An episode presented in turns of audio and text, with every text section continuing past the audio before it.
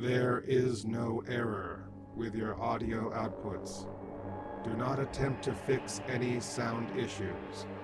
We are monitoring you with this device. We control your options and settings.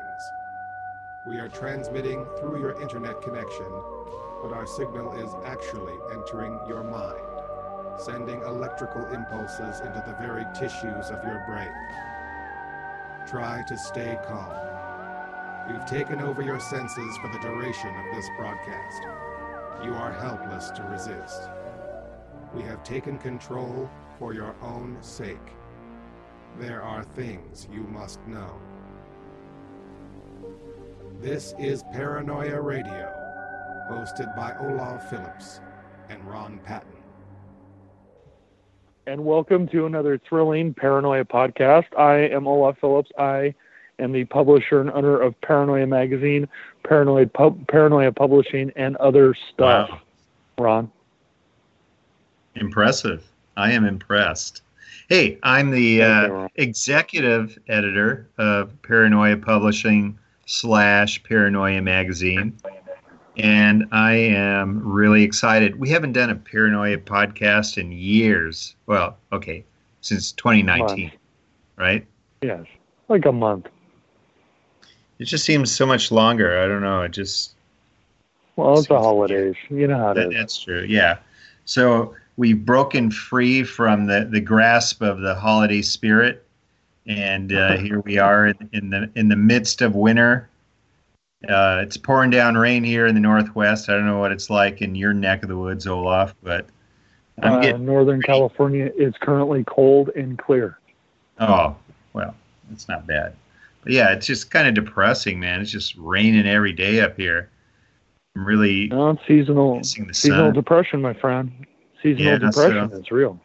Yeah, so I guess I need to get like a U V light and load up more on vitamin D three drops. That seems to help. Maybe some, maybe some shrooms so you can visualize. Um, you know what? Shrooms? I don't know about shrooms. I was uh, just probably uh, peyote is a little cleaner. Let's put it that way. Yeah, I was shrooms, just kidding, Ron. I, Oh, okay. We don't advocate the use of Ill- illegal drugs. Okay, I was just saying it like in a metaphorical sense, you know. Yes, take theoretically. Peyote and uh, theoretically, peyote. If one takes peyote. Okay, but uh, so how you been? What you been up to, man? Well, the first thing that I need to do is I need to apologize. We have a Paranoia Podcast I did about two weeks ago with a very interesting dude. Um, we are having technical difficulty with it. Apparently, I had to switch, because I have a really old computer, I had mm-hmm. to switch the software that I used to record this this phantasmical show. And uh, when I did it, for whatever reason, it's recording okay now, but I lost one side of the recording, so you can't hear me, really. It mm-hmm. cuts out. Uh, you can only hear him. So what I'm going to do is I'm going to release it as an as a short version where you won't be able to hear my questions, but pretty much he just he just goes on for about uh, thirty minutes or so, so you don't really need me. There's no real questions that I asked. He just told his story. Mm-hmm. Um, and it's uh, he is the nephew of Bob from Bob's Board, uh, the spirit board designed by a serial killer to contact his victims uh, to say he was sorry, and then they later drove him crazy. So it is a crazy interview. It's short, so we'll just call it a Paranoia Podcast Light, and I'll uh, I'll probably roll that tomorrow. Right on. The abridged version. Now, the abridged version. Now, because there's no audio except for him, I do have a, a fantastical announcement. Mm-hmm. The guys, the guys who make Bob's Board, I think it's bobs board dot com. Mm-hmm. Um, they, I will put it in the notes. They uh, gave us a, a few boards to give away.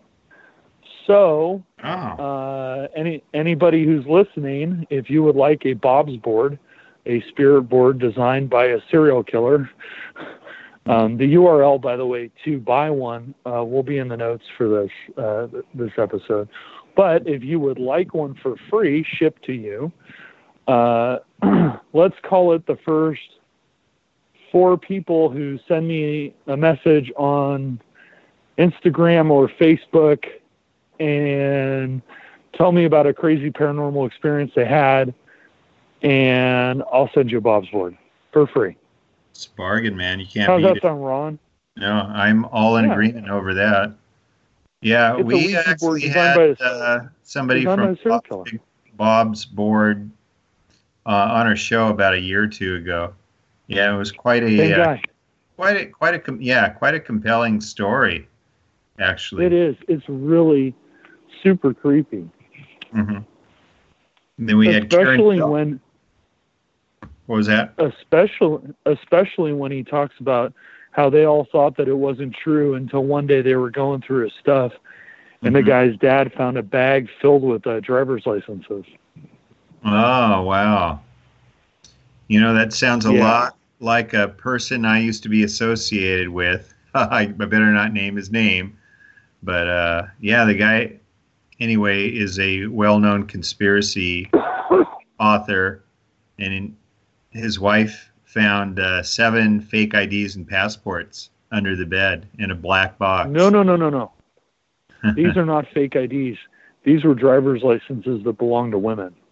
Oh, that, oh man, I did not know that. That's ugh. he's a he's a serial killer, or yeah. supposedly was one. And so basically, those were just sort of like his little trophies, trophies? Or whatever. You know, because usually. Yeah, serial killers like to have something of, you know, the victim that they uh, killed, right? It Little is. It is. Token. The guy was really nice. E B. Mm-hmm. His name's E B. He was really nice. Mm-hmm. But it is about one of the creepiest stories I've ever heard. Yeah. Well, I look forward to listening to it when it's on uh, this week sometime. Yeah, I'm going to try to put it out tomorrow. That'd be great. That'd be great. Yeah. And tomorrow being some nebulous date in the future. Mm-hmm. Yeah. Excuse me while I cough. Um, so, Ron, what, what should we talk about tonight? Well, I mean, we haven't really talked, seems like, in about a month, so I just wanted sort of an update on your adventures. What have you been up to? I will say the, the craziness is thick with adventure. Oh, yeah? Well, you t- you took a little jaunt up in the Northwest last month, didn't you? Didn't you come up this way? I did. Yeah? You want to hear the craziest? Yeah. Super weird. Yeah. Tell me about so, it. Uh, uh, so apparently Evergreen Aviation is back. Right. So maybe you want to explain what that's all about, because some people may not know about okay. Evergreen. So back back in the old days, up until a few years ago, there was an outfit called Evergreen Aviation. We actually sell a T-shirt with their logo on it. Mm-hmm. They were a they were a C I A-funded airline for like the longest time. They ran oh, yes. cargo, people, whatever, in in and out of all kinds of places. In fact, Um, a lot of uh, Vietnam vets, if there are any that are uh, listening, um, they used to regularly run in and out of Tan Son Nhat in Saigon. Uh-huh. And so, you know, they, they were flying military cargo and C I A stuff. So the guy who founded it, he eventually retired, and he took a bunch of money because he got paid extremely well. Uh-huh. And he opened the Evergreen Aviation Museum in McMinnville. And they have the Spruce Goose, and they've got a Evergreen Aviation seven forty-seven in the front, and a firebomber, because for a while after their C I A con- contracts dried up, they did uh, firefighting, aerial firefighting. So they had a bunch of planes and whatever. Mm-hmm. So, and then there's a water park, because he felt the water was important to life. So he made yes. a water park called the Evergreen Aviation Museum Water Park or something. That's like a seven forty-seven on the top. Apparently you climb, I've not been to that, but you climb yeah. up. Me me and me and Chris uh, Soup, me and Soup, yeah. uh, we went to the we went to the Spruce Goose, you know, sat in the cockpit and all that. Mm-hmm. But the uh, water park, it actually has a seven Evergreen seven forty-seven on the roof, and apparently you climb up into it, and the water slides come out of the cargo cargo doors. Sweet. Which I thought was super cool. Yeah. yeah, I'm a nerd. I thought that was super neat. Anyway, so I decided to make another trip up to up to Evergreen Aviation, take a few photos again, mm-hmm. maybe shoot some video or something. And there were people there. Real people? There were, pe- yeah, real people. And mm. so they uh, apparently have have reformed it. So, what do you mean reformed? Well, it's not Evergreen Aviation anymore. It's something else, but. Oh, okay. Uh, they do that because of the uh, notoriety? I don't know. I don't know why they changed the name, but they changed the name. But there, but there's there are people uh, running out of there now. Mm, interesting. It was pretty wild. It's really interesting. Yeah, I gotta head over there someday. I mean, it's really not too far from where I'm at. It's not. It's only about an hour, maybe. Yeah. Now, for me, it's a little further. But mm-hmm. they have this beautiful uh, F fifteen up on a pylon in front of it. It's gorgeous. If you like fighter planes. Mm-hmm. But please, uh, listeners, please don't bother them. They're nice people. Uh, just leave them alone. But yeah, but yeah. It's no, no recon with uh, no, weapons. No recon. Yeah. No. Anyway, but that's only part of it. The craziest thing. Okay. Mm-hmm. So we we publish. Okay. So you've seen Hellier? Yeah, I did. Okay. You, and you saw season two? No, I haven't. Okay. You need to watch season two. Way better than season one. Really? Okay. So, you know, oh God, yes, it is. It is phenomenal. It really is very, very cool. Some of the stuff they do is off the hook, but. Mm-hmm. One of the one of the things about Hellier, right, is that as they go through this mystical journey, and it's it's a mystical journey.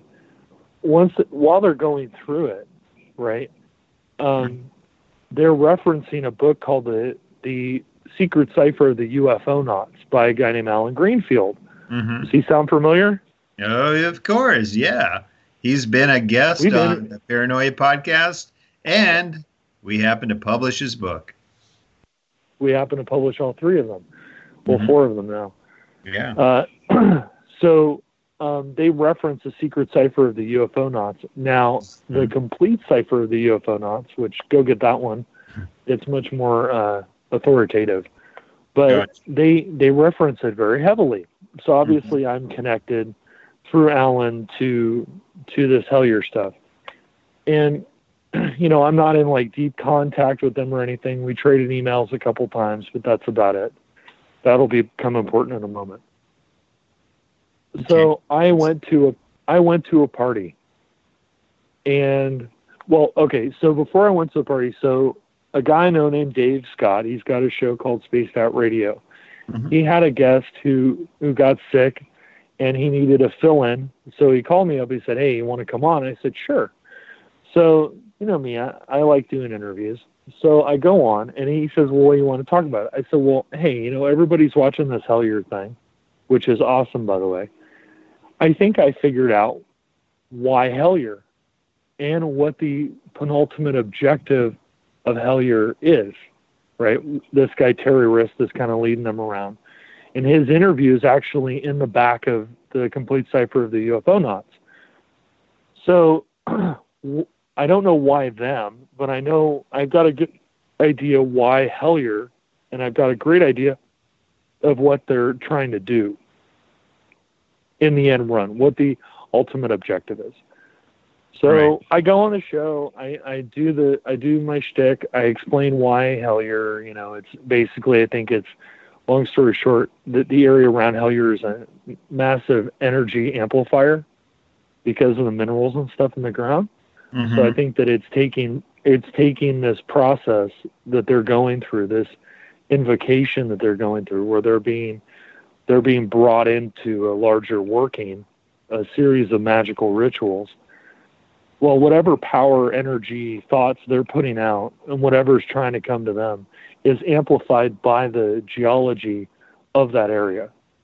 Right. And you know, it's basically has like an alluvium vein that runs from Hellier all the way to Point Pleasant, pretty much, and that's that's kind of placerish. So it's got it's got quartz crystals and other stuff in it. The whole mm-hmm. area is, is saturated by by uh, zinc zinc nitrate, which is like the crystalline form of zinc. So that it's like a huge zinc plateau on top of on top of limestone, sure. which is known to right. help with uh, yeah paranormal experiences. So I so I said, and at the end of the show, you know, Dave and I, it was kind of chuckle chuckle. Hey Terry, you know, Terry Wriste, why don't you uh, give me an email, right? Mm-hmm. You know, I talked to Alan about him. You know, I know some things that I can ask him to confirm that he is indeed Terry Wriste. Mm-hmm. But hey, gotta Terry, verify. You know, yeah, always trust but verify. Why don't you give me a jingle? I'd love to talk to you. Maybe we could have you on the Paranoia Podcast, right? Mm-hmm. So I kind of put it out to the universe. Hey, you know, what's up? And so after that, the next weekend, uh, I went to a party. Mm-hmm. And at that at said party, let's just say that I, I drank a little too much tequila. Mm-hmm. Okay. Yeah. Milagro tequila. Good, good stuff. Well, let's say that I drank a bit too much tequila and I got a little sloshed. Mm-hmm. And you know how tequila is. It makes you a little crazy. So yeah, that's what I I've had heard. gotten. Yeah. Yeah. You wouldn't know that. No. So when I got back, I had gotten a hotel room so that I didn't have to drive home. You know, smart move. We're very safe at Paranoia. Yeah, we're very safe at Paranoia. Because we're so paranoid. I, I get back to my, because we're paranoid, right? Yeah. So I get back to the hotel room, and I I go to sleep. Mm-hmm. You know, I'm I'm I'm really sloshed on tequila, and I just go to sleep. So I'm asleep for about an hour, plus or minus. And Dave up in Canada gives me a call. And I, I roll over, and I'm still pretty sloshed, and I kind of look at the phone. I'm all, no, not tonight, Dave. I don't, I'm not talking to you at three thirty in the morning. Click, hang up. So then he calls me again. And I'm like, nope, not going to do it. I'm totally sloshed. It's, it's nap time now. He doesn't call me a third time because I kind of said in my head, okay, well, if there's a third time, I'll, I'll answer the phone. And so um, I'm just sleep it off. The next day I go home and I get this phone call from Dave. Why the hell did you call me at three thirty-three in the morning or three thirty in the morning? And I'm, and you know, of course my radar, bing, bing, bing, bing. I'm like three thirty. Actually, exactly what time did I call you? And he said, you called me three times at three thirty-three in the morning. That is bizarre. And I have no record of it. I'm like, mm-hmm. no, I didn't call you, Dave. I have no record of it. Mm-hmm. Okay. Now, there's a second. there was a second phone call made, but let's just focus on the Dave part for now. Mm-hmm. So, so he's like, no, no, no. And he sent me a screenshot from his phone, which shows that I had called him three times at three thirty-three in the morning. And it didn't really, I didn't really think about it. And then suddenly it dawned on me. Oh my God, three plus three plus three is nine. And I called you three times, ninety-three. Mm-hmm. And that ninety-three is a very, very significant number. Not only is it an inverted thirteen, which makes it super powerful because it's reversed mm-hmm. to thirty-one, but also it, it is a mystical number. And if you watch Hellier, they explain it at the very end of the show, but basically it's a signature. It's a signature that comes from the, a group called the Secret Chiefs and people who are Thelemites, who are in the Thelema, the Aleister Crowley stuff. They use it as a signature. They will encode it into communications so that you know that they're legit. Hmm. Now, I've now told you this, so now everybody's going to do ninety-threes when they send me emails. but but ninety-three encoded into... into the message is a way to tell if it's from the Secret Chiefs or whatever. So, so I'm like, okay, this is weird. Now, what is interesting is that he said on the third phone call, he answered it because he thought it was urgent. Right. When he answered it, he didn't hear a voice. He heard a series of beeps, beeping sounds. When he hung up the phone, he said, oh, screw it, I'm going back to bed. He closed his eyes, and he saw brilliant neon colors. But he said he can't describe them because they don't exist on the earth. That he cannot describe the colors to you. It was just these swirling neon pattern, patterns and colors. But he saw this weird symbol, and it's actually on his Facebook. If you go to his Facebook, Dave Scott, Spaced Out Radio, you can see the symbol. Mm-hmm. And so it's like, okay, well, that's a little weird.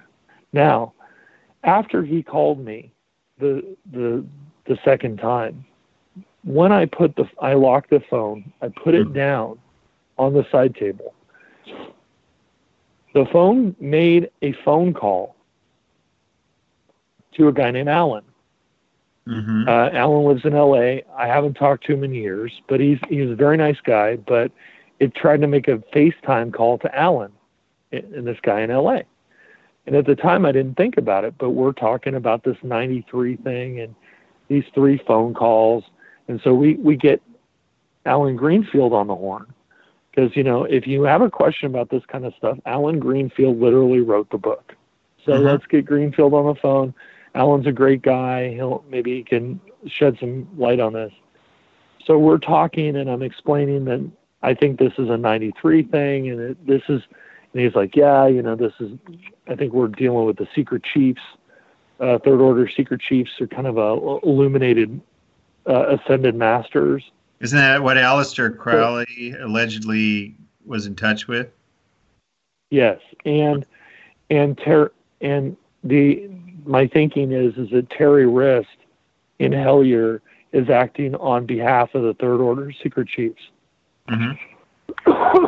Okay, so so Alan says, so what's this? You know, what's this second phone call? And I explained, they call this guy Alan, and and then it gets really weird. So this guy, Alan, worked for a company called Circle of Confusion. Circle mm-hmm. of Confusion makes makes The Walking Dead. Okay? Mm-hmm. The Walking Dead is shot in Atlanta, or is is shot in Georgia. Mm-hmm. Alan Greenfield, Alan Greenfield is from and lives in Georgia. And yep. this, the town where where they... Uh, where they actually filmed The Walking Dead is apparently the site of the one of the first investigations Alan Greenfield ever did on U F Os. It was like either the first or one of the first, and he had gone to this town in the middle of nowhere to interview a bunch of contactees.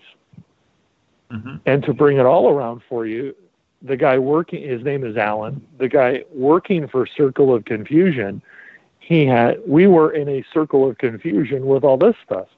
Yeah, I would imagine. So by the end of the call, yeah, so we get quite into this call, and we're talking for a while, and we're kind of going through the whole ninety-three thing, and Alan's telling us that he thinks this is confirmation of, of the Third Order, Secret Chiefs, et cetera, et cetera.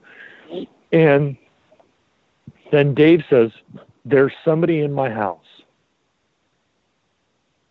And, and of course, Alan, being the nice guy that he is, says, hey, do you want me to send them an energy bolt and blow them out of there? Now, something you have to understand about Alan Greenfield, if you didn't get it on, when we interviewed him, he's the guy who opened the portal above K X L, where Ground Zero is, is transmitted. He opened a portal above it and blew the transmitter offline, apparently. So he does... When? He does his, uh, this was a long time ago. He oh. created... Clyde, Clyde wanted him to do some Enochian magic and create a portal. And mm-hmm. he did. Mm-hmm. And apparently the transmitter rebooted, and your your favorite broadcast engineer had to go like restart it. Now, oh. you know what I'm talking about. Yeah. yeah. Now, uh, yeah, nice guy. I like that guy. Anyway, so Dave says, okay, well, I'm going to get my astral traveler to come and check this out. So Dave has a few friends that do different things, and one of them is an astral traveler. And so she she went in, he got her on the phone. We're all on the phone at this point. She projects into the house and says, there are two people standing in your house. Now, Alan says, okay, well, you want me to blow them out, or you want, let's, maybe we should see what they have to say. So he, so she's describing what they look like, and it's a man and a woman, and they're dressed in kind of twenties clothes. Mm-hmm. And the guy spoke with an accent and this other stuff. And so through the question, through the description and a series of questions that Alan asked, he was able to actually identify the man and asked her to ask him if that was who it was. And it turns out that it was. And it was this guy, his name escapes me at the moment, but he was a, he was a, uh, a French occultist in like the twenties, thirties. Mm-hmm. So they basically, ex- he explains that they're part of this council that sits below the Third Order Secret Chiefs. So the Third Order Secret Chiefs want something, they tell the council, the council tells the the people, the humans, right? So there's a hierarchy. The corpor- Some sort of like it's a hierarchy. Hierarchy, okay, gotcha. Right. So we're able to determine that. So, of course, I ask Alan to ask the guy if I got what I said right, if my theory was correct, because I, you know, the Hellier being the amplifier, and the end result of this whole Hellier experience being closing the portal that Jack Parsons and L. Ron Hubbard opened as part of the Babylon working, which Parsons freely admitted that he never closed. Mm-hmm. And and the guy came back and said, yeah, you got it pr- pretty right. So there are probably some other some things I missed or got wrong. Now, when we got to Dave, Dave, of course, is, has this experience, and, and Al and I are trying to explain to him that you basically had a VALIS experience, the book from Philip K. Dick. Right. You basically had a VALIS experience, that what you're describing, minus the pink light, it's literally VALIS. That he, he got phone calls with beeping sounds, and then he felt, you know, felt like things were being downloaded into his brain. So it was similar, like a psychic epiphany of sorts? No, it's more like a, a psychic link. Okay. It, it's like a psychic link. Uh, Philip K. Dick originally believed that it was a, a like a satellite, an alien satellite that he had made contact mm-hmm. with. Gotcha. Over time, he kind of, it okay. morphed. By the time he got to the exegenesis, it, it became more like this kind of, kind of um, super organic cloud of, of thinking. Mm-hmm. So, so they basically told Dave that the download was incomplete, that they had attempted to download a bunch of stuff into his brain, and that's what the colors were, but mm-hmm. his brain wasn't fully ready yet, so he couldn't get everything. So the conversation goes on a little bit more, and basically at the end of the conversation, they asked, they literally asked him, hey, you know, what do you think? Do you want to take a ride? Mm-hmm. At this point, Dave's freaking out. As would anybody, we're all freaking out, and and so he goes, "Yeah, sure, we'll take a ride." So that all ends, and him and his astral traveler, they go off and they have a little more of a conversation, which I don't know what they talked about, but he just said it was freaky, and and done done. The next day, uh, she wakes up. And she checks her phone, and her phone, the the browser is open to the Secret Service with the join the Secret Service page. And, you know, she has no interest in doing that, not her scene, doesn't want anything to do with it, but here it is on her phone. And so she kind of kind of got a little unnerved by that. We talked about it some more, and our thinking is, is that, okay, you're part of the, the Secret Chief Secret Service now. You want to join, you know, we want you to be loyal and trustworthy and helpful, kind of, you know, whatever. And this was a message to her that, that the experience had indeed happened, that, that that she wasn't cooking this up in her own brain. Mm-hmm. So I I got validated that those phone calls were a message from the Secret Chiefs. So fast forward about two weeks, I think, and I go to a place called the Brookdale Lodge with a friend of mine. Mm-hmm. And, you know, the Brookdale Lodge is like super haunted. Uh, it was on Ghost Adventures, Ghost Hunters, and every other show. It's in the mountains above Santa Cruz. It's actually about well, about four miles from a town called Felton. and the the there's a uh, Bigfoot mu- a cute Bigfoot museum in Felton. So my friend and I had had decided to go up there to go visit the Bigfoot museum, hike in the redwoods, maybe walk around the boardwalk, whatever. So we went, and as we're driving into the Santa Cruz Mountains, my friend says, and mind you, this is a very windy road. There are two ways in, and we took the windy one. It's super windy. It's it's night, nighttime. I got a big car, and there's this guy who's on my, my ass behind me, honking, flicking his lights, just generally being a douchebag. And I'm trying to get up this windy road very safely, right? Mm-hmm. So I'm I'm looking at the road. I'm only thinking about the road. Well, my friend says, "Oh my God." I'm like, "What?"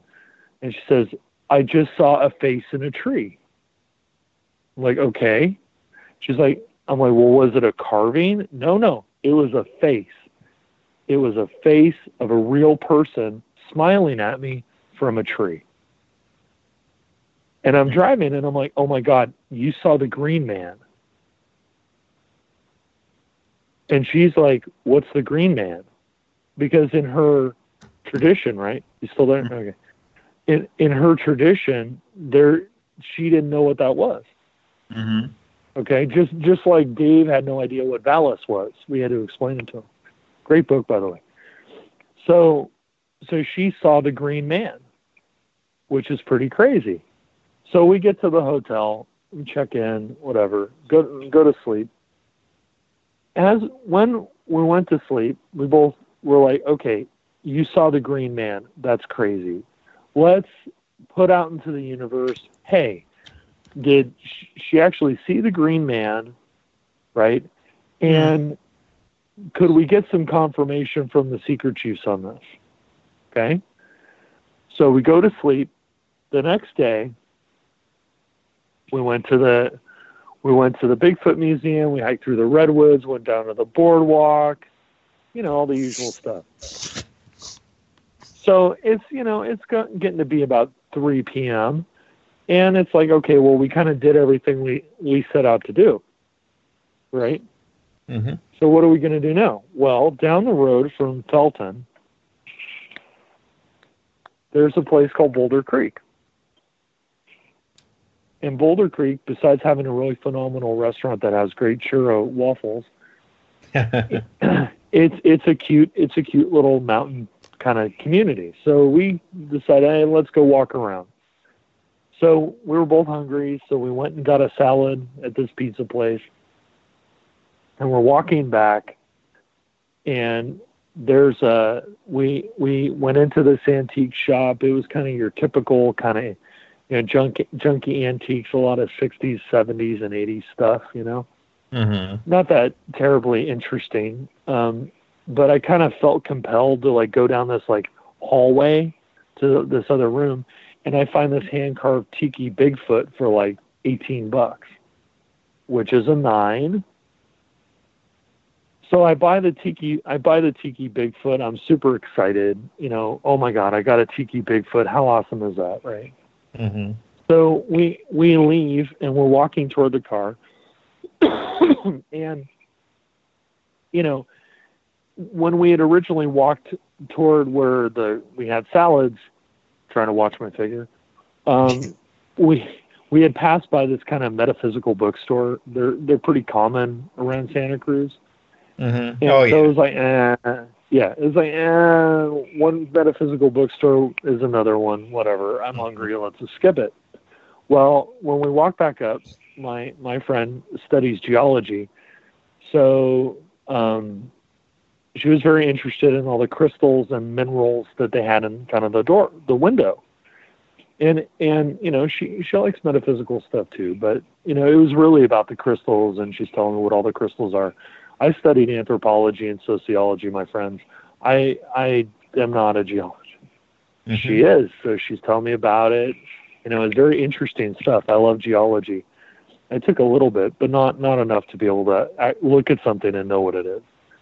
So so she's explaining it all to me, and I'm like, hey, let's let's go inside. And she's like, yeah, I kind of feel compelled to go inside. You know, it worked with Bigfoot. Let's do it. So we go inside, and we're kind of walking around. And it wasn't your typical, like, metaphysical bookstore. It was more like a witch supply store, which is cool. You know, if you've ever been in one like that, it, it's much more interesting right. than than your run-of-the-mill metaphysical bookstore, right? So it was more occult and type, Wiccan, Wiccan. Occult. Yeah. yeah. Mm-hmm. Mm-hmm. Uh, what they were missing, though, was ter- the Terra Mood deck, and Natalie needs to talk to them and get the I Terra know. Mood deck in there. And that should be like in every metaphysical and occult store in the country. I mean, that's yeah. That's, I think it's what it's like terra mood dot com, I think, but yeah. go buy one. They're they're super yeah. cool. You just need one the, deck, inappropriate- one deck per family in the United States.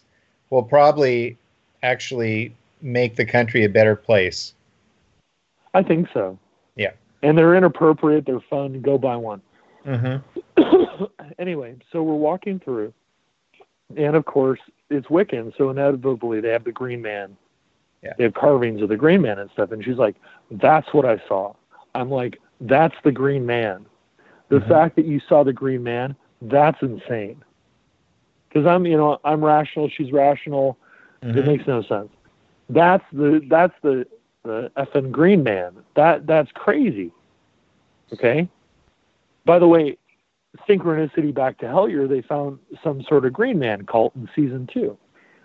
So, you know, so I'm like, okay, that's weird. Now, when we had walked in, for whatever reason, I had kind of, I'm right-handed, so maybe that's why, I kind of looked to the right to see what was over there. And there was a bookshelf, and then there was a space between the bookshelf and the window wall, and there was nothing there. And I thought to myself, and, and this is not, this is not a bad thing. It's pretty common, but I thought, oh, they must keep the brooms there, and they're they're probably sold out, because in a lot of a lot of stores that are more like Wiccan supply stores or witch supply stores, mm-hmm. you know, they have brooms, because brooms are, are used in various rituals and other things. So they have brooms. Well, I figured, ah, they must put the brooms there, because there was nothing there. It was just empty. Nothing at all. So we walk around. We look at the tarot decks. No Tarot Mood deck. Got to fix that. But we walk around. We're looking at the various things. You know, we get smudge sticks. And then we're looking at some of the oils and minerals and other stuff that they have. And she says, hey, look at this. And I'm like, look at what? And she's like, look at this. And and it's and I walk over. And where it had been empty, there was now an altar. She's like, that's an altar. Mm-hmm. I'm like, that is an altar. And I did not see it when we walked in. It was not there. She's like, I know. I looked right at that place, and there was nothing there. Well, maybe somebody brought and, um, it in that space while you were there. I don't know. No, no, no, be, no, no, no. Nobody, nobody entered, and the lady who owned it was sitting at her desk the entire time. Oh, wow. Now it's getting really so, creepy, buddy. Right. So there's this altar, and it wasn't like a creepy altar, but it was an altar. And I'm like, mm. hey, what is that? She's like, is that an Indian? I'm all, that's an Indian chief. Mm-hmm. And what it w- and it had some puka shells on the bottom. Mm-hmm. And I'm like, that's weird, because it's an altar, but it's an Indian, ch- like a Plains Indian chief with shells on the bottom. Like, that's weird. Like, okay, well, let's go buy our let's go buy our, our smudge sticks and, and some other stuff she got, and and let's you know go and, and do something else now. So like, okay, so we go, we buy our smudge sticks, and we're walking up the street, and then we looked at each other. It's like, oh my God, that altar wasn't there, so it was a secret altar. Because we're kind of chatting the fact that we couldn't see the altar, and she was saying that, that she had heard. And she had actually experienced a few times a situation where for years she had gone into this place and there was nothing there. It was just a floor. And then one day there was an altar, and she asked the person working there, hey, there's an altar there. And they were like, yeah, there's always been an altar there. You just weren't ready to see it. And so we were kind of discussing this, you know, the hidden altar thing, because it's a thing, right, that, that altars will hide themselves or be hidden from you until you're ready to see them for some reason. Well, that's what happened to us. So then I'm like, wait a minute. And we looked at each other. We're like, it's a secret altar and it's a chief. It's a secret chief. Secret chief altar. Yeah, man. That is. I mean, does it get any more blatant than that? I know. Does it get any more blatant than that? Right. Then you're talking about the nine, the number nine, the number, what, three? ninety-three. Yeah. Yeah, that was that was about two weeks before I had the whole ninety-three thing.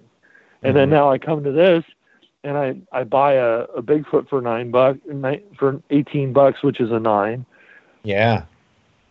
You know, and then and then lo and behold, there's a secret secret chief altar. Right. And we're like, oh my God, it's the secret chiefs, because I had been explaining to her about the secret chiefs and and whatever, because you know it's a bit of a psychonaut journey.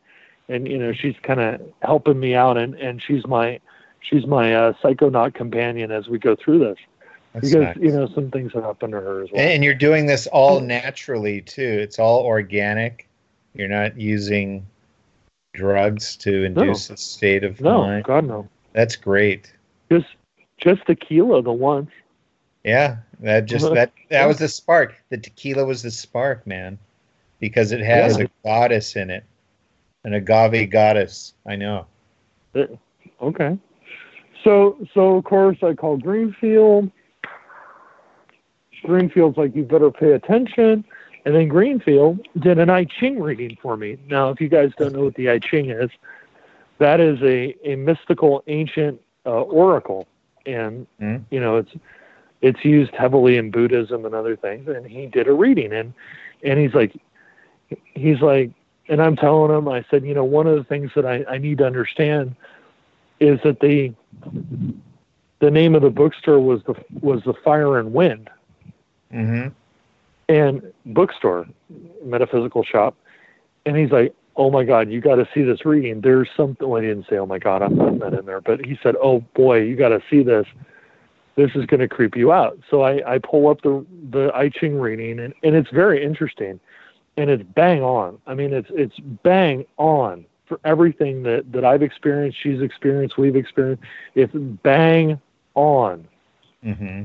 And then it gets to the part where it's talking about fire and wind. And it was like a direct link to the bookstore that we went into. It was in the reading. Mm-hmm. So that's basically that's just more more confirmation. It would it's just like synchronicity piling upon right. other synchronicities. It's like exactly. this uh, convergence of sorts. Right. And so he said, well, you better pay attention to the reading then. And in the reading, it said the, the results of the reading were two things. One is a vessel and the other is dispersion. Mm-hmm. And so when you read the the the breakdown of what it means, right? Mm-hmm. Basically, the vessel. Oh, oh, b- hang on. Before that, even so, I had this dream. Before before I went to Santa Cruz, I had this crazy dream. So I live near Mount Diablo, the mountain of the devil, right? Mm-hmm. And I had a dream that the Mount Diablo erupted like a volcano.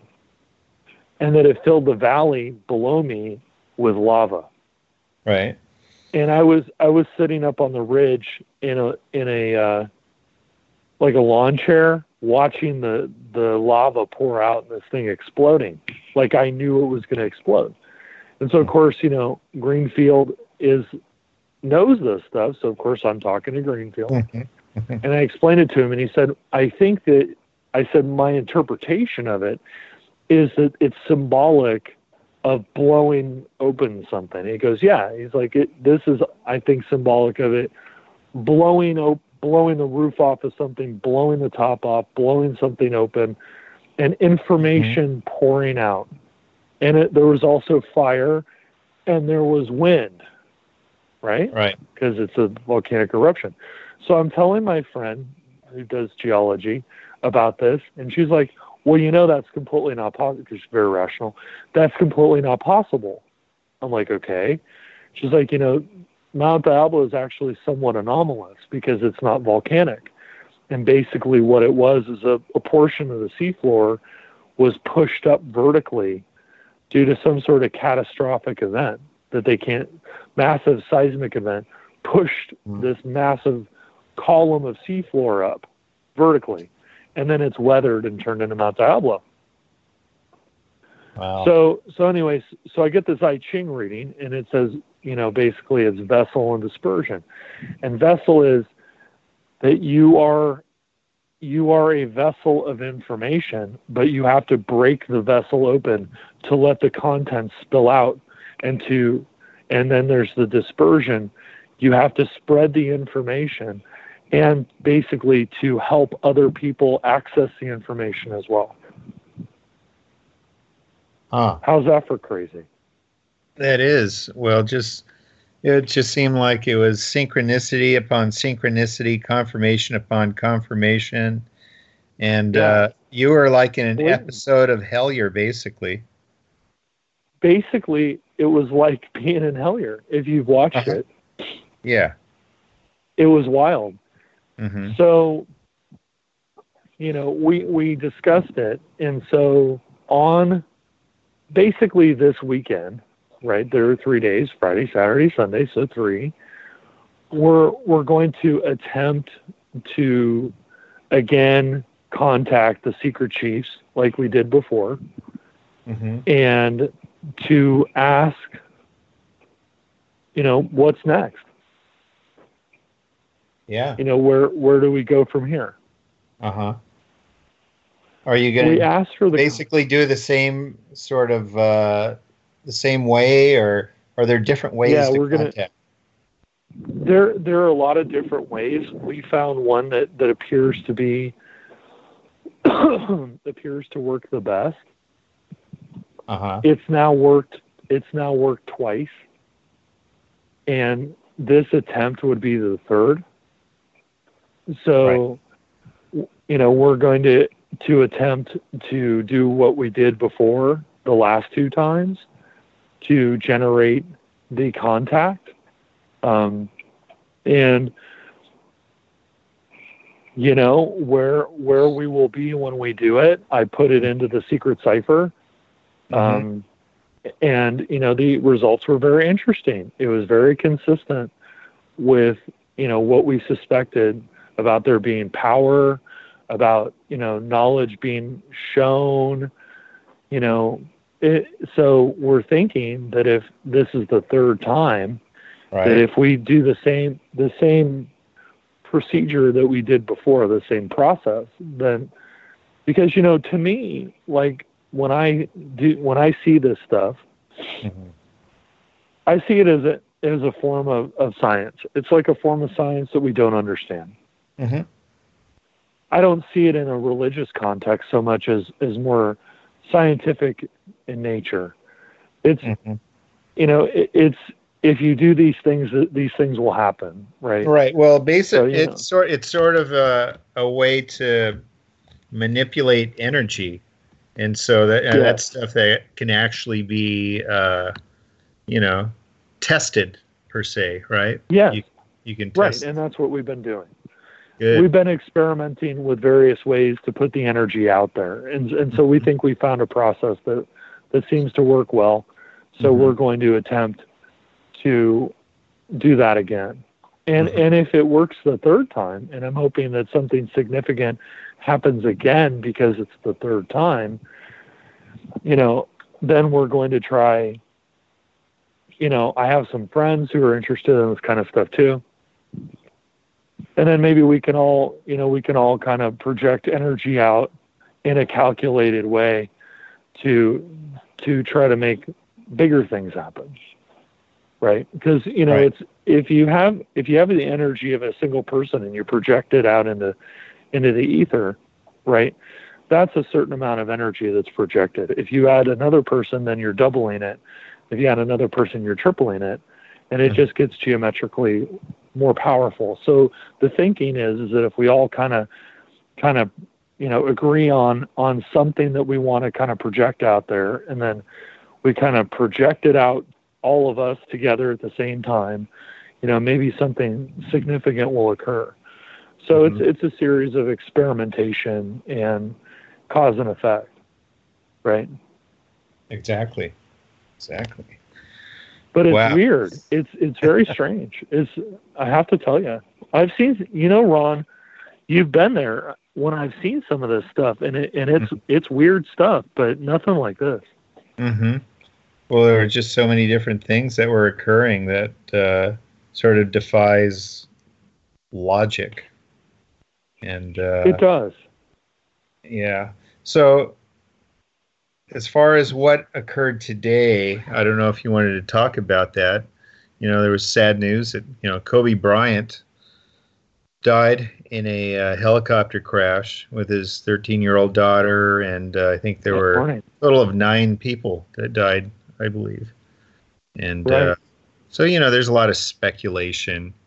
Now, I, I actually just got a uh, a text from somebody uh, who said, so is Paranoia Magazine saying uh, Kobe Bryant was killed by Trump?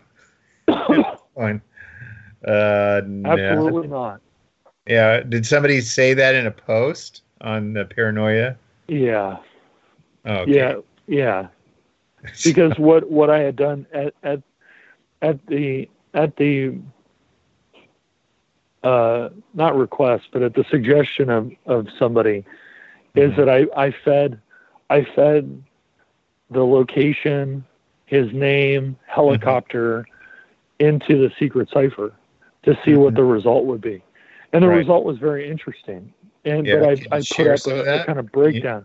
You, right, yeah, can you share some of yeah, that? That'd be interesting. Yeah, yeah but I'm, I'm telling you the story. So so somebody posted a response to me kind of breaking it down and said, effectively, that, that uh, Kobe Bryant was very vocal against Trump. Uh-huh. But, I, yeah, I would categorically say that one hundred percent that I, I don't think Trump had anything to do with it. At all. It's kind of a ridiculous, it's kind of ridiculous, but I try to be rational. Well, so what the secret cipher said, because according to Greenfield, you can put information into the secret cipher and then the result will kind of give you some insight uh, symbolically and metaphorically into the event. And to the point of Greenfield's very good at it, obviously. But he said that you can put in the time, date, and location of an of a U F O event. If you understand the secret cipher, mm-hmm. the result will tell you potentially where the next one will be. Mm-hmm. So in this case, in this case, I put the I put the location, his name, and helicopter into the secret cipher, and a lot of what I was getting back, um, it was about kings. You know, kings, like royalty, mm-hmm. uh, a, a girl being alone, right? Or children being alone, mm-hmm. um, de- death, destruction, you know, um, some sort of, of secrecy about it. Mm-hmm. And so my interpretation of that was, because, you know, it's symbolic, right? So my interpretation of it was, you know, a lot of people see Kobe Bryant was the king of basketball, that he was very popular, yes. very famous, and he he died at the top of his game. Mm-hmm. You know? Well, he and, retired, yeah. and uh, Yeah, so. he retired, but he he, but at, at forty-one, the, his age when he died, you know, he was still seen as one of the, one of the greats. So he yes. was at the top of the game, mm-hmm. right? Yeah. And the death obviously represents his death. The the children and being alone is about him, his wife, you know, his wife, his kids, his other kids. They're now alone. They don't have him anymore. Mm-hmm. Um, and then I think the secrecy stuff, you know, not not all the information is revealed. I think it may have to do with, with this. Apparently he belonged to some sort of secret society that he credited, and he was doing yoga and, and other stuff in the secret group. And mm-hmm. he credited it with, you know, his health and all this. And maybe it was somehow related, not necessarily to the crash, but it was related to what he was going to be doing on that trip. See, it's, it's, it's, it's symbolic, so it doesn't tell you one hundred percent, but there was somehow that group that he was a part of is linked to maybe the trip. I don't think they sabotaged the helicopter, probably just had a mechanical failure and crashed, but right. maybe maybe he was going to do something on that trip for them, or mm-hmm. he was going to, to see them, or he was going to well, do something under, under with the guise them. Of, of going to a basketball game uh, for his daughter and uh, her daughter's his daughter's friends. I mean, that was supposed to be what the trip was about. However, you know, there could have been some underlying things going on as well. Right, because, you know, he's a he's a person. Maybe after the game, he was going to go to a yoga class at the secret group, right? Yeah, which is which sounds kind of weird, you know. Oh, I'm going to do yoga in my Illuminati group or whatever it's called, right? Right, but but it could be that that mundane and simple. But there's something. Yeah. The secret cipher seems to indicate there's something related to that. Yeah. In regards to him and that trip or that helicopter, maybe they own the helicopter. Maybe, you know, I don't know. Who knows? But there's something related to it, to the trip itself. Right. Well, it'll be interesting to see the uh, possible numerology that sort of kind of coincides with these types of uh, disasters or yeah. people yeah, sure. dying in, in such a traumatic way. So, yeah, I mean, it's just... I haven't just done that yet. Yeah. Well, I, I know that there's some psychics. Uh, I've heard of a couple of psychics basically said that, uh, you know, Kobe Bryant basically sold his soul to the devil, so to speak. And so, you know... the Grim Reaper is getting its just reward now because he, uh, you know, he did his thing, right, for the, the so-called Illuminati. But, you know, there's there's that's what happens, though, when somebody famous usually dies. They have all this sort of uh, conspiracy speculation that runs amok. And, you know, some of it sounds plausible and some of it is just so outrageous. I think sometimes people just like put it out there just because it's just so outrageous, and then but there are a few people that'll actually grab onto it and then start, you know, putting it on other websites or message boards or whatever, and you know, it sort of takes a life of its own. So, you know, I what I like to do is I like things to sort of filter through, kind of weed out some stuff, and then you start seeing some possible connections as to, you know, why he actually died.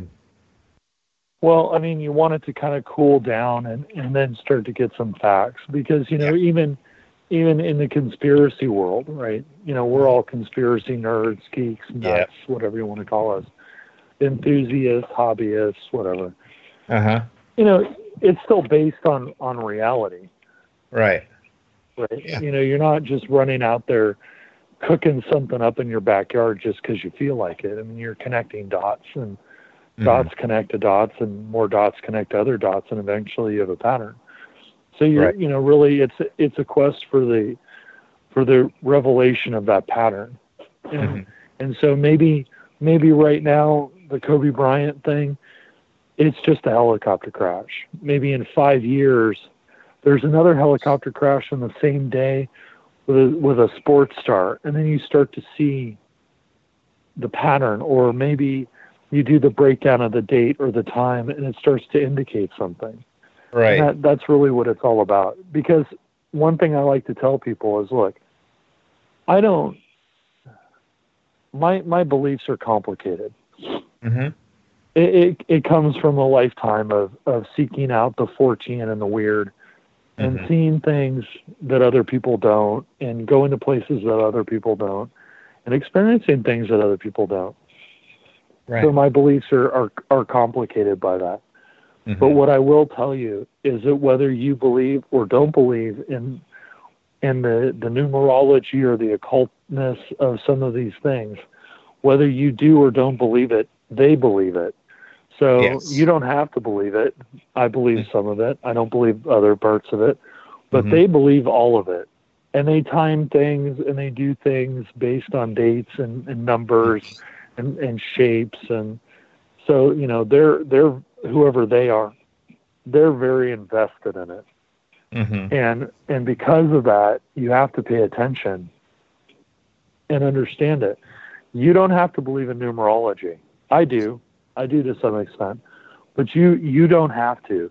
But what you should do is pay attention to it, because they absolutely do believe in it. Right. Well, sometimes that's referred to as the Twilight language, or also the revelation of the method, which uh, right. James uh, Shelby Downard had uh, talked about in some of his books, earlier books. So, yeah, that, that kind of stuff, definitely you, you can connect the dots and see a, def, a definite connection or correlation. Well, it's just how how it all works, you know. That's that's the thing. Yeah. You know. How it all fits together. And then and, and then part of it is real, I believe, ritualistic, in a sense. Of course. Well, I, I don't think it's ritualistic in a sense.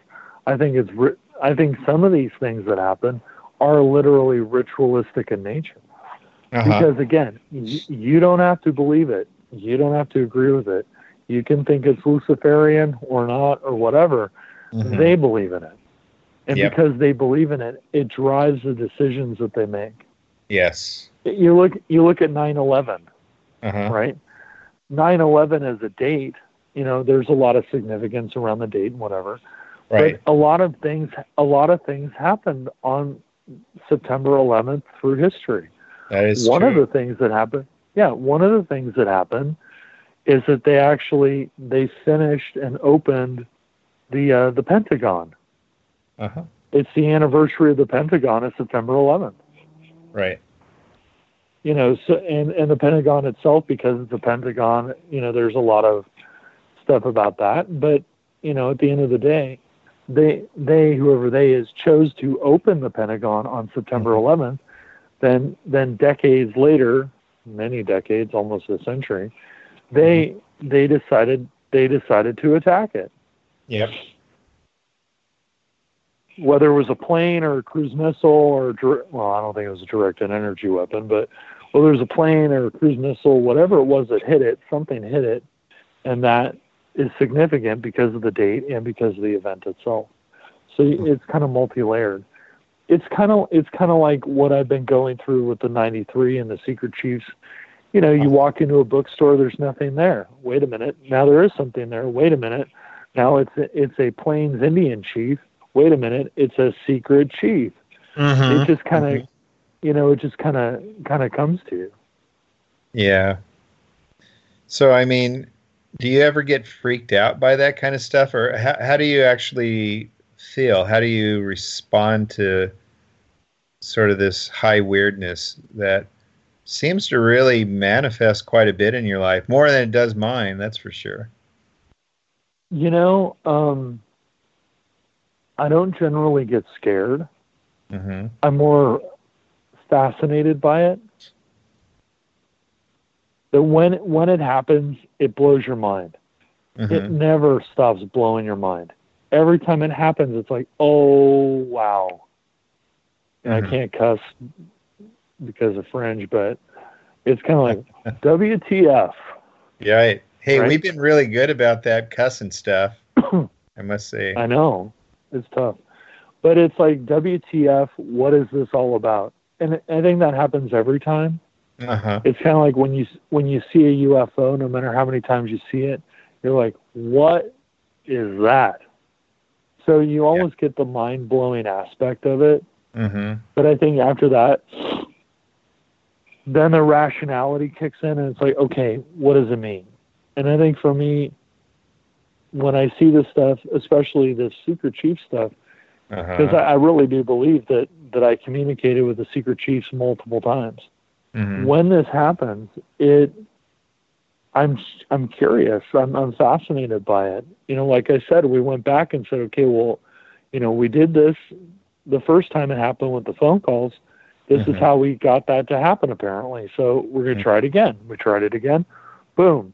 We get the Secret Chief. And it's like, okay, well, that happened a second time when we did it that way. Okay, let's try it a third time. And this time, you know, let's let's try to get more than just confirmation. Yeah. You know, and it's it's the third time, you know, let's let's go after something a little more significant. But you know, it, it's still like it's a process. It's like, wow, that was crazy the first time. Wow, mm-hmm. In a lot of ways, the second time was even crazier than the first. Mm-hmm. In a lot of ways, I would say that that although watching your phone call somebody by itself is pretty shocking, mm-hmm. you know, seeing The Green Man, the Secret Chief hidden altar, you know, and and when ha- some things that happened while we were trying to maybe say invoke the Secret Chiefs to put that mm-hmm. intention out there of contacting them. Yeah, you know, it it was crazier. So okay, you know, now we're on a trajectory. So you know, we discussed it, and it's like, well, we're going to give it a third third shot. We're going to do the same thing that we did before. Let's see if it happens a third time, and you know, let's put some more energy behind it to see what, what happens. Mm-hmm. So for me, like I said, I'm fascinated by it. It doesn't freak me out. Good. Not anymore. I mean, it did mm-hmm. when I was younger. Right. Well, maybe you, know, you can, you can somehow kind of document it and, uh, you know, yeah, I want to write it all down. I think, I think though, before I can fully write it all down, mm-hmm. I have to understand what the what the end game is. That mm-hmm. you know, right now, it's you're in it. You're going along for the ride. Well, that's all you can do. Mm-hmm. Something that I told Dave when I was on Spaced Out Radio, we had we did another show. If you go to Spaced Out Radio, look for the most recent episode of the Ghosts of the Great White North. Uh-huh. Dave actually talks about his experience. And one of the things that he, you know, he was saying is that it really freaks him out. And and I, I reminded him, I said, you know, this thing's like a freight train. That once you once you get into it and you get on the train and you're going down the track, mm-hmm. you can't get off. Right. And that if you if you avoid it, like mm-hmm. I have a friend, he you know, he writes stuff and and he won't you know, he, he just kind of doesn't do anything about it. And, and he's had two well-known authors read his stuff inadvertently and be like, okay, you need to print this. You need to publish this. Right. You know, and it's like just the synchronicity of having two well-known authors tell you that and say, look, I'll help you out. Right. You know, that's crazy. Well, it's like, okay, if you dodge, if you dodge the symbol the first time, it will chase you down. If I hadn't seen that Secret Chief altar and, and she hadn't seen that Secret Chief altar, something else would have happened. Yeah. You know, it, it's not, it's not like it gives up. It doesn't give up. Once you're on the freight train, you're on it. Mm-hmm. And you know, the, the way that I try to also describe it to people is that, you know, we, we live in a world and we're, we're addicted to the news. And, you know, who's doing what to who. And people are addicted to drama, too, you know. Right. Label, label, label. You know, we all have to fit these societal norms of people's expectations of where we should be in our lives or, you know, how we want to relate to other people. Every, you know, I was just talking about that today, how how you relate to people and and what the, how that manifests. You know, we have these societal norms. And, and so we all try to fit in those societal norms. We want the house, the two kids, and the two cars, and, and the wife, and everything's copacetic, and you're trying to climb in your job, and all that crap. What that does, though, is that, and because we're all addicted to the television, you know, hey, I like the mystery of Oak Island. I admit it. I like Fortune Fire. I love, I love uh, watching Fortune Fire. You know, it will kill. I mean, that's about the best thing ever. It even made me want to forge. You know, I'm trying to learn how to forge, yada, yada. But I'm not dumbed down by it. Right. And by the way, if Doug Markita ever listens to this podcast, dude, you are the bomb. Anyway, so I love that guy. It will kill. It's like the best part of the whole show. but, but you know, we're all dumbed down by by the news of all kinds, whether you're on the right or you're on the left and you're you're up or down or sideways or whatever, we're dumbed down by this bombardment of information. And mm-hmm. it affects us as people. And I try to tell people, look, you know, take take a line out, out of Ferris Bueller's Day Off. You know, you, if you're going too fast, sometimes the world passes you by. The mm-hmm. signs are all around us. They're everywhere. All you have to do is look. Mm-hmm. If you want to, and it's true of a lot of things. If you want to see a U F O, they're there. Go look. Mm-hmm. Don't look down. Look up. You know, people right. always ask me. They're like, "You've seen a bunch of U F Os. How did you do that?" Well, I didn't do anything. I just showed up. Mm-hmm. You know, I heard there were U F Os there, and I decided to go. Mm-hmm. And when I showed up, I looked up in the sky and said, "Okay, where are you?" And then, boom, there they were. Yeah. You know, if you want to see stuff, you've got to go to where those things are and then look for them. So just like Bigfoot, too? Bigfoot was a little strange. Yeah. That was weird because I'm not the one who who initially saw it. Mm-hmm. Right. That that's a funny story by itself. Right. But, you know, I just got what? back from the Bigfoot conference, and, you know, it's like, man, all these people have seen Bigfoot. I've never seen Bigfoot. But, uh, you know, when I first went to ECETI Ranch in twenty fifteen, you know, over by Trout Lake, Washington, uh, there's oh, lots yeah. of U F Os and Bigfoot sightings. And so anyway, I'm pitching my tent, and I'm looking at the corner of my eye because I thought somebody was there. And it's like, oh, and I, oh, nobody's there. Okay. And then I go at it again, and then the same thing happened. And I'm going, what the hell? Man, it, it just freaked me out because I was seeing things out, out of the corner of my eye.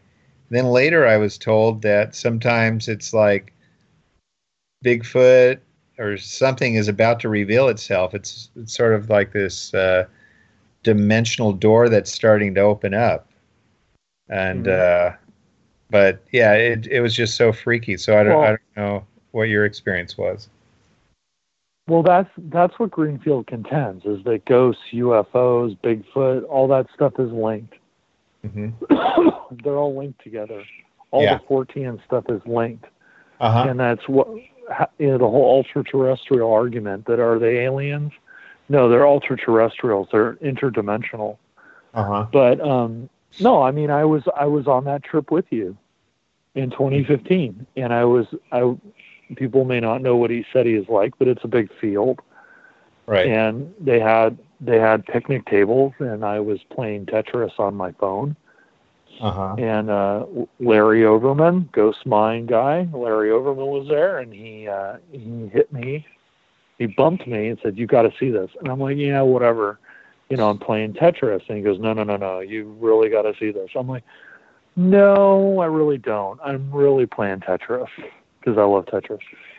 And he's like, no, I mean, you really, this is weird. And I'm like, okay, fine. So I turn around and we watched. Um, and then Soup was there. Yeah. And, and so me and Larry are watching the, The, these two things climb up the side of the mountain, and, and I'm like, Soup, you gotta see this, Soup, you gotta see this. He's like, what, what? And he looks, he's like, oh my God. And so we're watching these two things climb up the side of the mountain, and they got to the top, and then they descended down into a crevasse. And uh, Soup is a is a very smart dude, and he did the math because he knows how. He did the distance because I don't know, it's maybe ten miles, something like that. Mm-hmm. He did. He. I took a photo, but you can't see anything. My phone. Mm-hmm. Um, but he he did the math, and he figured out, I think, that they were like nine or ten feet tall, mm-hmm. maybe a little more. They were big enough that at ten miles you could see the stride. Mm-hmm. And so we watched it climb up the side of Mount Adams. Yeah. And it was black. I mean, it was it was climbing up a snowfield. I mean, it was just very obvious. Mm-hmm. It wasn't a person. It was too big.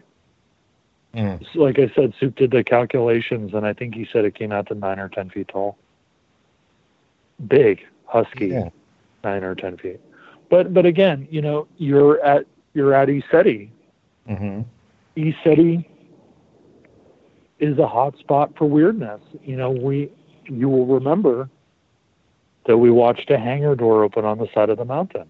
You saw it too. Mm-hmm. you know, we saw the we saw the portal open in midair, stuff come in, go into it, come out of it, but never through it. Right. I think it was like orangish, yellow, purple, mm-hmm. It was changing colors. You know, you saw that stuff too. The orbs flying through the trees. Now I I you have to look I wasn't up. there when that. It must have been uh, the year before you were there, because I was just there. That was my first year, and it was just uh, me and uh, uh, Roger and uh, Clyde and Sarah. So, but yeah, I don't recall you, it, you or Larry or Chris. Then, then it was the year before. Yeah, that's when actually uh, Clyde, Clyde saw it. Yeah, Bigfoot. Clyde saw one. So yeah, there was a lot of, but that again, was really you know, fantastic. Again, you know, you go to a place like that, you go look for it. Yes. Uh huh. You know, you have to look up if you want to see the crazy planes flying through the air. You have to look up because they're in yes. the sky. Oh yeah. If you want to, if you, yeah, if you want to, if you want to see what the Secret Chiefs have to say, you have to watch for the signs. Mm-hmm. Yeah, I, I think I'm a people just Maybe yeah I'm more observant. Well, and I, I just think uh, people again are just too busy, right, with other things, and uh, it's it's sort of like you have to be in the right state of mind, and uh, then things start opening up, and you know, like you say, start they start revealing themselves to you, just sort of like uh, when they you were do. talking about being at that store and first not seeing the altar. Then all of a sudden, right. both of you saw the altar. There it is. Yeah. Plain as day. Mm-hmm. And it's like you're kicking yourself because you're like, why didn't I see that when I walked in? Yeah, exactly. But the the the explanation for that is that you you weren't ready to see it. It mm-hmm. wasn't the time. Yep. It's kind of like kind of like poor Dave. He goes through this experience, and they're like, well, you know, we got a symbol through to you, but you weren't ready for the rest of the download. They literally told him that. They were like, you weren't ready for the rest of the download. Uh-huh. There's more coming, but you can't get it until your, your brain is ready, yeah. which is consistent with VALIS. Right. You know, after after P K D had the VALIS experience, on and off for the rest of his life, he said that he felt like he was uploading and downloading information from VALIS. Mm-hmm. Mm-hmm. And I tried to explain to Dave, you know, well, that, that may be what you're, you just signed up for, which kind of creeped him out. Oh, boy. But, yeah. It's good stuff. That's a thrilling podcast. Let me tell you. I know. Well, you know, it's just good to have sort of an update on uh, high weirdness that goes on with uh, you or myself. For those who are close to us, because uh, you know, to me, life is never boring. I, I, I don't know. I no. guess I have a pet peeve when people go, "Oh, I'm bored," and I always think to myself, "Well, you have a mind. You can think. You have an imagination. Life, why, why are you bored? Life is what you make it. You life know what I'm saying? What you make it. E- even when I was younger, I don't think I used to say, "Oh, I'm bored." It's like, man, I would draw or go outside and do different things. It's just, uh, yeah, there, there's so much that we have in our life that we just take for granted. There's so many adventures that we can be a part of. And, you know, life is an exploration, you know, the meaning of Absolutely. our existence. Absolutely. So that's and, what we're all about in Paranoia. We just ain't paranoid. Yeah.